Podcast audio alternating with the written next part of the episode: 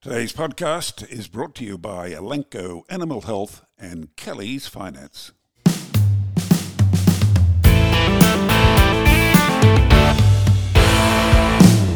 Hello, I'm Kerry Lonergan. Welcome to the Weekly Grill. And today I have the pleasure of speaking with a bloke who looks after a whole lot of money provided by the beef and lamb producers of Australia. I'm referring to the levy collected by MLA Let's now say hello to a man with a title General Manager, Research and Development and Adoption at MLA. Michael Crowley, welcome. You're on the grill with Beef Central. Thanks, Kerry. Thanks for having me. How much? Uh, what? You've got a wonderful title, Research and Development and Adoption. How much money do you get from MLA to uh, cover those uh, uh, areas, research and development in particular? Yeah, thanks, Kerry. Uh, the, my portfolio covers the supply chain, so from genetics all the way through to new product innovation, and it represents close to 50% of MLA's budget. It's uh, it's about 130 million dollars this financial year, investing in R and D and adoption across all aspects of that supply chain. There's been some outstanding successes with MLA's R and D. I would say MSA and NLIS for for a couple. Any more you'd like to mention? Oh, look, we're, we're seeing some big advancements in objective measurement technology. Uh, we're investing in productivity. Some of the productivity gains are, are pretty impressive across beef and sheep. Uh, commercialisation of genomic technology and genetics. And some of the shelf life outcomes have really improved some of our market access outcomes. Uh, the work we do in the live export space. There's, there's numerous examples across um, across our production system and and for the supply chain. So it's a it's a really exciting space to be involved in. Yeah, uh, automation in the, the processing area, that's been a disappointment though, hasn't it? Um, the small stock sector is really embracing it, Kerry. So yes, it's, yes, it's been quite a journey. Yeah, but the the the big cattle area is, uh, is still a struggle, isn't it? Yeah, it is. It's more. It's quite complex though. We're we're on the journey. We've got quite a large uh, beef boning automation program that we're really trying to uh, break the back of those barriers, and, and the technology improves all the time. So some of the sensing technology, the dual energy X-ray um, technology, and we're also investing in CT scanning. So as the sensing becomes more technology improves, it's allowing us to then handle what is a, a complex uh, issue we're trying to solve, and you know just with the sheer size of and range of carcasses create some challenges, but we're um, we're well on the journey. So hopefully we can uh, we can uh, solve some of those some of those challenges. We've, we've certainly got some um, some simple technologies that assist boning. We've got some scribing machines that are that are in plants. Um, the the real challenge we're trying to solve is automated in the boning of the middle section where the where the value uh, where the big value cuts are. So yeah, it's um, but those are the sorts of challenges we we're trying to tackle. Yeah, well, the back end's pretty good, isn't it? But you've got to work on that front end, haven't you? Look, I'll, uh, we'll get to those again in a moment. Let's uh, check on your background from the land, and you went to very famous ag high school, Farrer in Tamworth. From there, you went to Armidale to do a Bachelor of Rural Science. Was that always your ambition? Yeah, it was. Um, I, I guess growing up on a beef cattle property, I always loved the hands-on work on farm and spend every weekend and holidays and still spend a lot of time um, doing the stock work there. So going away to school, it sort of broadened my horizons. And um, whilst I was at university, um, I also was part of the meat judging program and, and had a 15 year association with the intercollegiate meat judging, which really opened up many doors for me and created a lot of contacts in the meat industry. So, um, yeah, it's really a combination of I guess, education and networks and um, and taking opportunities as they come along. You went the meat judging took you to America. That's a familiar path for quite a few big names in the current uh, beef industry. Well, um, my boss Jason Strong was my coach when I was in the Australian team, and um, and I was a successor to him in in coaching uh, the Australian meat judging team on a few occasions, and. Uh, and, and there's, you know, there's quite a network within industry. As well as our company, we we uh, recruit heavily uh, from meat judging uh, graduates. I think it's just one of those things that shows the, the, dedication and interest to the industry, and for most students, it's extracurricular. So. Um, not everyone enjoys getting out of bed at three o'clock in the morning and getting into the chillers, but uh, that's the type of people for us. Exactly. Now, a couple of your teammates here, uh, Troy Setter. Yeah, Troy Setter um, uh, was in my was in my team, and um, he's obviously got an amazing career and uh, a great leader in the industry. Beck Underwood uh, is now Beck Austin was in that team as well. Michael Walker is with Powergrove. Um, Nick Davison, who's with a um, fertiliser company in in uh, Victoria. Uh, Sarah McGrath, who um, we both worked at Elders when we uh, when we first left university. So uh, most people going through that program end up in agriculture we've certainly benefited and, and in the meat and livestock sector. Gary Edwards, uh, he went to America to judge as well. I think he might have been in one of the first teams that yeah, went over. He just uh, Gary, yeah, he loved the experience. Now you had a stint at Elders um, as an agronomist uh, soon after leaving university. That was my first job. Um, I had a scholarship the last couple of years with Elders, and um, I, I, was in the Walgett branch. I spent uh, a bit of time uh, in the agronomy team and selling merchandise and and helping our livestock team when we had our monthly sale. And um, so you became, you had to be across everything. Um, I then transferred to Elders International and got into the meat uh, side. We are processing through John Dee uh, and at Scone and, and, and feeding cattle at Killara. Uh, and some other feedlots in southern Queensland doing branded beef products, and I, I was buying 375 pigs a week. We were doing uh, pork into Japan and uh, into Singapore and into the domestic market at the time as well. What brought you to uh, MLA? My first job with MLA was the manager of Meat Standards Australia. I'd had a lot of experience with the MSA guys working commercially at Elders, uh, at Blue Stripe Meats, and um, I was also had my own business prior to joining MLA, uh, marketing livestock for the Ebor Beef Group and doing some contract work for brand owners at Casino. And um, I was really attracted to the breadth of the program. I was passionate about eating quality uh, and really keen to get involved in the program. It was at a time of um, uh, just getting that critical mass, and we really were able to drive growth in that program. So, uh, really suited, I guess, my background working across the supply chain and being able to implement that to benefit a broader, um, the broader industry was uh, was just tremendous opportunity. I recall talking to American producers, and they couldn't believe we would attempt something like MSA, let alone make it a success. Uh, it was a tough battle, though, through uh, the early parts, wasn't it?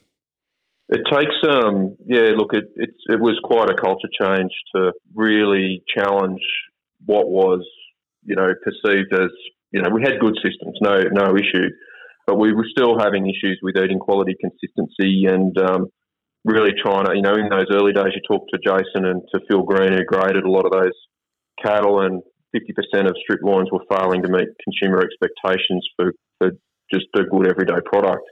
So we had some issues, and um, and pioneers like Rod Polkinghorne and Greg Chappell and and people who were really dedicated, uh, John Thompson, you know, really backed by science and using the consumer, were able to um, really solve a lot of those eating quality issues and we needed some pioneers and early adopters, and um, and and then we we were able to get the the larger processors on board and really got some momentum. And we've seen the the industry evolve as a result. Brands have uh, have evolved and emerged and um, create a point of difference and underpin themselves with uh, with an eating quality component that MSA provides. So it's really um, working commercially now. Yeah, brands became significant too. But I suspect there was a, a lot of focus too on shelf life Shelf life has yeah. been a big step forward for us and keeps us competitive globally. Um, you know, we're, we're a long way from some of our key markets, but we, we exceed the expectations on, on shelf life. And I had a stint overseas in Europe and it's 43 days to the port of Rotterdam, and our product had 120 days shelf life on it at the time. And the importers would tell me that the worst bit of meat would always exceed that. And some of our competitors would put 90 days on it, and their best bit of meat might make that. So it certainly sets us apart on food safety, shelf life, quality of product. Really starts to add up to, to creating a lot of value. Let's take a uh, short break now to hear a message from our podcast partner, Elanco Animal Health. Acatak DuoStar from Elanco provides knockdown and residual control of cattle ticks and ivermectin sensitive parasites. Applied early in the season, Acatak DuoStar reduces the buildup of the tick population and helps to prolong the life of effective chemistry. Give ticks and worms the flick with Acatak DuoStar. Always read and follow the label directions and ensure good agricultural practice for optimal parasite control. Welcome back. You're back on the grill with Kerry Lonergan and Michael Crowley from Meat and Livestock Australia. Michael, let's move on to the uh, the word of the moment, carbon, uh, with all its ramifications. Yeah, How, yeah, I live my life talking about carbon at the moment. Know. How easy is it for your levy payers to access information and even advice from MLA? We, we really have tried to make it easier to engage. We've got a, a carbon neutral landing page, and it we, we keep that updated with what are the tools that are available, what are the steps that a producer needs to take. Um, and we have a baselining tool on there that we hope um, supports producers to understand their starting position. We don't need to jump to the end when we're looking at carbon in a producer business. We need to know the starting point because that will help inform producers about what decisions, what options they then might take. It also, I think, also helps um, navigate a complex area where there's a lot of solutions being offered. There's a lot of people throwing money around at carbon projects, but unless you really know what your baseline is, what how does it fit into your strategy and your business, and then what options do you need to pursue to understand the economics of um, going down that path? It's really important. So that's what we're trying to make quite accessible to producers. Yeah, there's a lot of stuff out there about carbon. Uh, is this the most important problem or challenge facing the industry at present, carbon neutrality by 2030? Well, I think it's one of those issues that um, we're ahead of the game on. So, when we announced that we could be carbon neutral by 2030 as a red meat industry, um, so we've been investing for five years now, and the industry adopted CN30 as a target as part of our red meat industry strategic plan, Red Meat 2030. And now we're seeing what we predicted in that it's a global issue. We're seeing countries around the world put a line in the sand about targets, about emission reduction. Um, there's various trading schemes around the world. There's um, you know emission targets being set by 2030 and 2050 by governments. And, and what we need to do is keep government out of our industry if we can and stay ahead of these issues. So it's really important for us. But our investments are very R&D focused at the moment because there is a lot that we don't know. So it's not one of those areas that we need to panic that we're not, we don't have producers trading carbon. I mean, we do, but we don't need everyone to at the moment. What we have to do is come up with the solutions that make it cheaper to measure soil carbon, cheaper to measure carbon stored above the ground, uh, the feed additives, the feed based opportunities and genetics. That's where our investments are going yes. and we'll then take the industry along for the journey. So it really is a, a high, a top level challenge as we're challenged on more sustainable production systems globally. I feel like we're ahead of the game, and, and the investment that we're attracting privately that we match with federal government dollars as well as using levies is keeping us um, ahead of the game. But it's going to be a journey for sure. Feed additives, gee, that's a uh, all-embracing term, isn't it? Especially for free range, uh, free range cattle. Where's the research on this so far, and what's what looks promising? There's two leading products at the moment, being Asparagopsis, which is the seaweed product, and we also are doing a lot of research on 3NOP, which is a product uh, owned by a um, Dutch company, DSM. It'll be retailed as Bovaer, but we're testing that in large-scale feedlot trials at the moment. We also have R&D looking at um, feed additives for um, looking at lick blocks, uh, water treatment, uh, slow release bolus technology, um, and, and, we're hoping to also see some projects on pellets. So there'll be a range of options for extensive systems. Obviously, the feedlot sector it's a little bit easier to implement in a in a ration, uh, but we're also looking at extensive um, solutions because really that's where you know when we've got the breeder herd is probably really the focus there. Um, we also need options for um, the sheep and goat industry for, for supplementation. Uh, the cattle side's the priority at the moment, just with the, I guess, the proportion of, you know, emissions per, you know, per animal is, is higher in the beef industry. So that's why that's a, that's a stronger focus for us. But there are, are options. What, what's, what looks good at the moment, or and when can we expect to see some results uh, published, etc.? I, th- I, think we're probably a couple of years away um, before we see those products enter into the commercialisation phase. But while I say that, we also, um, in our partnership with CSIRO and James Cook University, have enabled you know, we're supporting Future Feed as the commercialiser of Asparagopsis, and they're working on licenses with various companies that are um, commercialising Asparagopsis now. And, you know, DSM's a commercial company, so I think if we get those partnerships and get the production happening at scale here in Australia, we'll be in, we'll be in pretty good shape. But you know that's that's still going to take time. But we do have those early movers, um, which are promising. And some innovators I've been speaking with are very keen on lick blocks and what's in particular blocks they can drop around paddocks, etc. Yeah, yeah. Look, and that's that's certainly something we're partnering on and really wanting to measure. And, and that's the beauty of this is that when we actually look at these things, um, and when you look at genetics and the feed base and feed additives, we can also measure productivity. Uh, and as we become more efficient in our production system, more efficient herd and flock, more efficient kilos of production per hectare, emissions intensity per kilo goes down, and we can still deliver a positive environmental outcome. So we can actually balance uh, production and environmental outcomes, which which I think our producers do very well on a daily basis. We'll just be now collecting a lot more information and data that supports that, that um, our sustainable production system.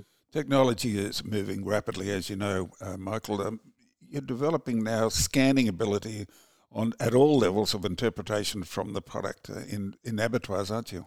We've got about five uh, objective measurement technologies that can measure uh, quality traits that are now accredited in the AusMeat language. And that's really important for us. Um, it'll create more transparency in our feedback systems, creates um, more consistency in the collection of those traits. And it's allowing more data to be developed to make better decisions about then how we harvest cuts from those from those carcasses. Some of the X-ray technology is also allowing us to measure lean meat yield uh, lean, bone, and fat, and, and provide yield information back to producers, and equally um, improving the efficiency with how we harvest cuts from from carcasses. So it's a, it's it's moving very quickly, and there are not only processor benefits but producer benefits too, because I think we're going to see that translate into price signals for you know those animals that combine quality and yield, and, we're identifying those animals that can do both. So it's uh, it's really interesting, and and the the focus is still on quality. I don't think we're going to compromise quality through this process, and yeah, it's it's a, it's a really exciting one. We've made some really good progress after you know quite an extensive time of, of investment, but we've now got these um, options available that um, really help unlock value. Time for a brief message from our sponsor, Kelly's Finance. Established since 1988, Kelly's Finance Group have the finance solutions when it comes to agribusiness lending, from property loans and livestock funding to machinery and vehicle finance. They are the experts in arranging finance on behalf of their clients that not only ensures market leading interest rates, but more importantly, financing that is suited to your agricultural operations, not your lender's bottom line or their preferred security position. With access to an array of specialist and traditional finance providers, there's no job too big or too small for the Kelly's Finance Group team. Contact Kelly's Finance Group today for an independent and confidential discussion on how we can add value to your business moving forward. Welcome back. You're back on the grill with Kerry Lonergan and Michael Crowley from Meat and Livestock Australia. Yeah, let's let's talk about markets, uh, Michael. Australia's cattle kill numbers are way down, as you know. They're way down from the peak a few years back. Is, is this supply driven or demand driven? What what's the reason for this drop off in um, oh, processing? Look, um, certainly we're in a big um, herd rebuild phase at the moment, and our annual cattle slaughter numbers are forecast just over six million head for the for the calendar year. So that's well back on what we would consider a, a five year average, closer to eight million heads. So there's definitely a shortage of supply, but we're also now in a position where 90% of our beef exports are covered by free trade agreements, and the sheep industry is at a similar level. So the economic barriers to trade are reducing. We're seeing incomes in Southeast Asia increasing. We're seeing uh, strong demand for really high quality, high value products throughout the world. Our traditional markets in Japan, Korea, the US continue to be very, um, you know, really love our product. We've seen China just emerged big time over the last 10 years. And, and you know, those supply chains will continue to mature. Middle East, you know, high value product in the Middle East grows.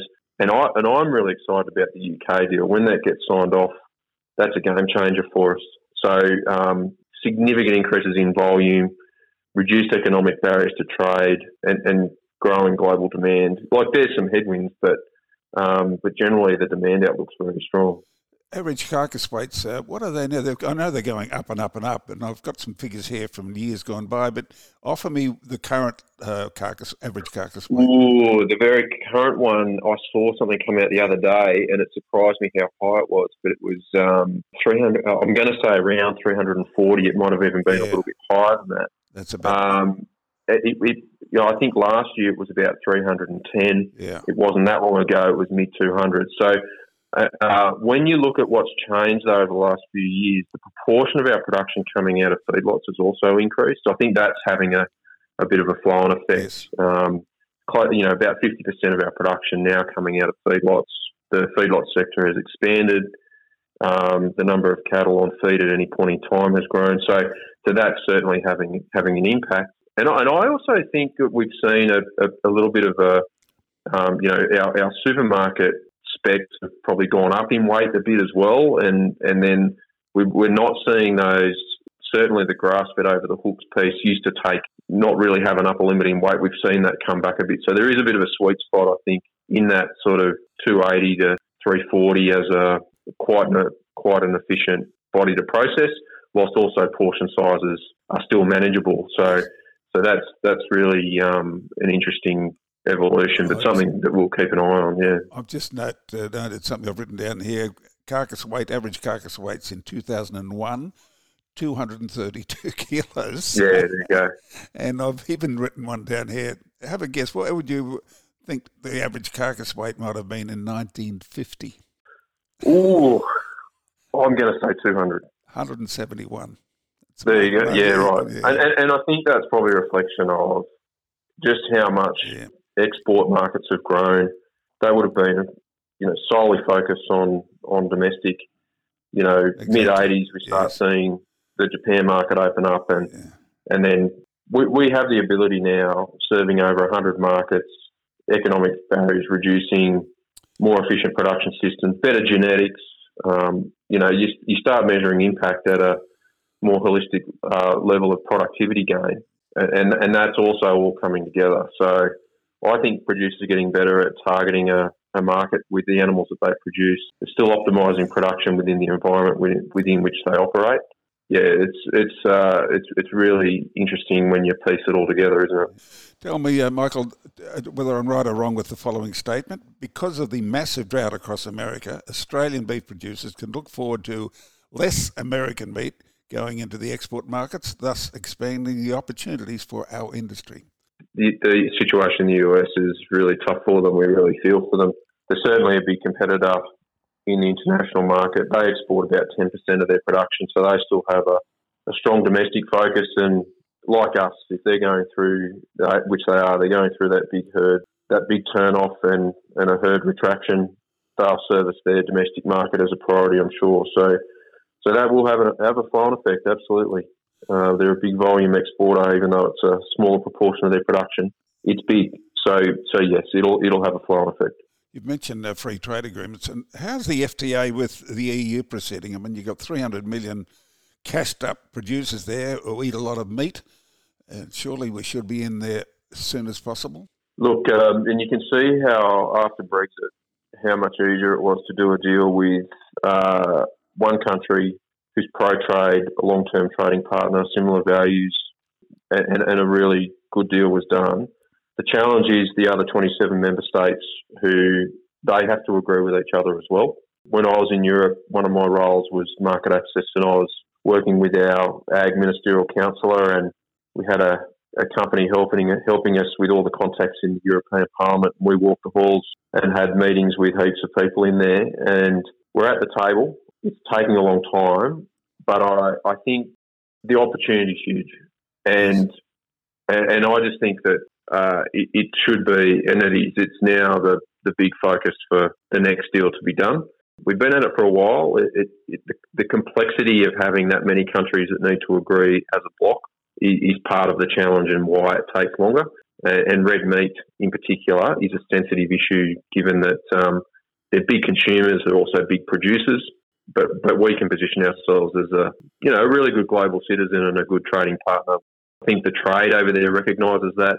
Uh, the way we operate in that market is exceptional. We're very limited on quota access and out of duty quotas are horrendous. So it is a really important one for us, and um, yeah, really keen to to see that one get across the line. Indeed. Now, a couple of quick questions. The goat industry. Is this another yep. wave we're seeing at the moment, uh, or? But I just also think that some of the big players in the beef industry are now treating the goat business very seriously. Absolutely, it's a big opportunity for us. I think um, there's untapped potential. It's very small at the moment, um, and I think the industry will mature very quickly. We've also seen uh, Thomas Foods are um, getting the Bourke abattoir going again. I think that's an indication that the numbers are rebuilding in Western New South Wales, uh, Western Queensland, and, and throughout the rangeland areas. I mean, we've seen some big prices for, for goats and, and, and probably on a more consistent basis for the last few years as well. And so I think that gives a bit more confidence in producers getting really getting into more managed oh, there'll still be, a, uh, you know, the, the rangelands goats are going to be better managed. I think we're going to see an expansion of our goat numbers and, and the market opportunities are there. There's very little goat product available domestically. Um, that's a big opportunity, but also into export markets. And we access, you know, the US is our biggest export market uh, for goat meat. And I just think that through Southeast Asia and the Middle East and other markets, there's, there's going to be some big opportunities. I mean, even you go through Smithfield markets in the UK and you can buy goat product there. They have burnt goat heads and all sorts of products. Yeah, I think we're going to see some some pretty a pretty bright future for the goat industry. Indeed. Now, the biggest single challenge for the red meat industry in the coming year or so. Uh, look, I, whilst we've got, we're not, we can't drop the ball on driving productivity, becoming carbon neutral, looking at how we drive adoption. Um, I, I, we're investing big time in um, supporting Indonesia on controlling foot and mouth disease and lumpy skin disease. I think the what we need to keep in our clear line of sight in the industry is I've, I haven't the industry is quite organised, very organised. We're getting great support from the federal government and the states uh, to keep on top of um, emergency animal disease risk. Uh, our traceability systems need to continue to evolve, um, and preparedness, should there be an outbreak, is a is a high priority. So I think we will continue to drive all the productivity investments. I think the risk of emergency animal disease is at the top of the list at the moment, and will remain so. Uh, we've done a great job over the years, and we'll continue to keep these things out. That's the job to be done. Michael Crowley runs research and development and adoption for Meat and Livestock Australia. Michael, great pleasure to have you on the grill with Beef Central. Thanks for having me, Kerry. Really, really enjoyed it. Thank you. And thank you for joining me today. Until next time, I'm Kerry Lonergan, and this is the Weekly Grill brought to you by Elanco Animal Health and the Kelly's Finance Group.